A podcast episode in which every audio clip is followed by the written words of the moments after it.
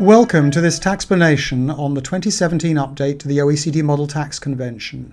This is part one of a short series that was first released earlier in the year based on the discussion draft of the update. The changes were formally approved by the OECD on November 21, and the earlier draft is substantially unchanged. References to the draft model should therefore be understood as references to the final version. This short series will explain the key changes contained in the 2017 update so you can better understand and anticipate what's coming up.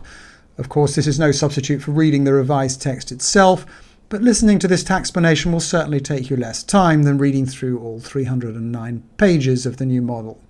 Part 1 of the series explains the background to the changes, the relationship with the BEPS multilateral instrument, and the new provision on hybrid entities. To make sure you don't miss the rest of the series, check out how to get iPhone updates on taxtube.net. First, some introduction.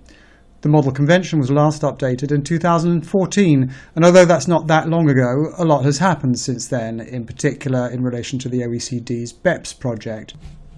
So there are a lot of tax treaty changes coming out of these developments, most of which have already been set out in various BEPS action reports and are included in the new draft model.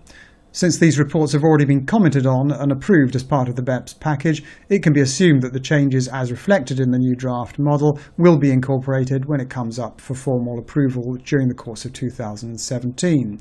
And because most of the proposed changes to the Model Convention have already been commented on and approved, the OECD is actually only inviting public comment on a few not particularly significant provisions. An interesting question is how the Model Convention relates to the OECD's Multilateral Convention, or MLI as it's generally called. The MLI is the OECD's tool for getting a lot of treaty related BEPS changes incorporated into a whole raft of bilateral tax treaties in a fast and efficient manner.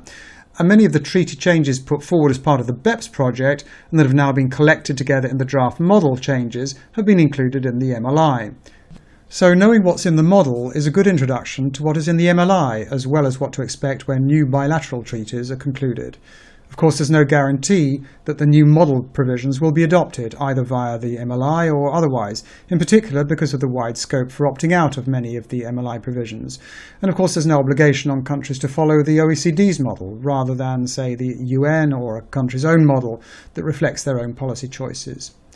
The other thing about the Model Convention is that it provides a lot of detailed commentary on the new provisions that is not incorporated into the MLI, so it will be likely to be an, an important background to understanding and interpreting the new provisions.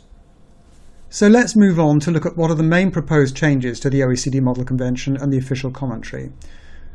First up is a provision dealing with the complex area of hybrid entities, that is, entities that are treated in one state as transparent but not in the other, actually the provision itself is a bit of a hybrid in that it sets out both to help taxpayers when they might otherwise be denied treaty benefits because of the involvement of a hybrid entity, and also to help tax administrations combat the use or misuse of hybrid entities to get treaty benefits for taxpayers that they would not normally be entitled to. So the idea is to make sure taxpayers don't lose treaty benefits because the treaty partners take different views on the transparency of an entity, but also that taxpayers can't take advantage of such different views. So, for example, the provision makes sure that treaty benefits like withholding tax reductions are only granted where the person behind the entity that receives the income is actually taxed on the income in one of the treaty states. The new commentary gives an example under which interest is paid from one state to an entity in another state, the payor state treats that entity as a separate entity, so regards it as the recipient of the income for tax purposes. That normally means that the payor state will grant treaty benefits, like withholding tax reductions, to that entity as a resident of the recipient state. The problem is that the recipient state looks through the entity, in other words, regards it as transparent, and so treats its owners as the recipients of its income. Because the entity isn't then taxed on the income, it can't qualify as a resident and so isn't entitled to the reduced withholding tax under the treaty. The solution given by the new provision is to say that the source state has to grant treaty benefits to the owners of the entity if they are taxed on its income in the other state, that is, as if they had received it directly. So the source state in this example would then have to reduce its withholding tax, and the revised commentary makes clear that the other state would have to credit the withholding tax in the normal way. That, of course, produces a reasonable outcome in line with what the treaty is there to do, namely avoid double taxation of the same income. A variation of the same example shows how the provision works to prevent a hybrid entity being used for tax avoidance purposes. The underlying idea is that no treaty benefits, such as reduced withholding tax, will be granted if the income is not actually taxed in the other state, either as income of the entity or of its owners. So, suppose the entity is not resident in either state, say it's located in a tax haven, but the source state ignores the entity and regards its owners as the recipients of the income. If the owners are residents of the other state, the source state would typically grant the withholding tax reduction. However, under the new hybrid provision, they will not be allowed to do this unless the owners of the entity are actually taxed on the income received by the entity. In other words, they will only get treaty benefits if their state of residence also treats the entity as transparent. This is also a reasonable result since, if it doesn't look through the foreign entity and tax the owners, the income will not be doubly taxed, so it would not be appropriate for the owners to get a withholding tax reduction.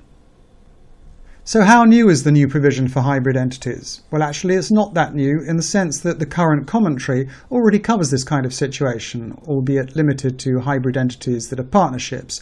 So the extension to other kinds of transparent entities such as trusts is definitely new.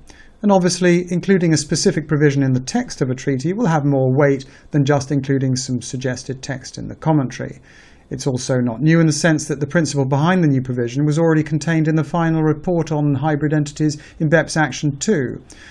Also, some states already have a similar provision in their treaties dealing with transparent entities, so the new provision may not make a big difference even if introduced.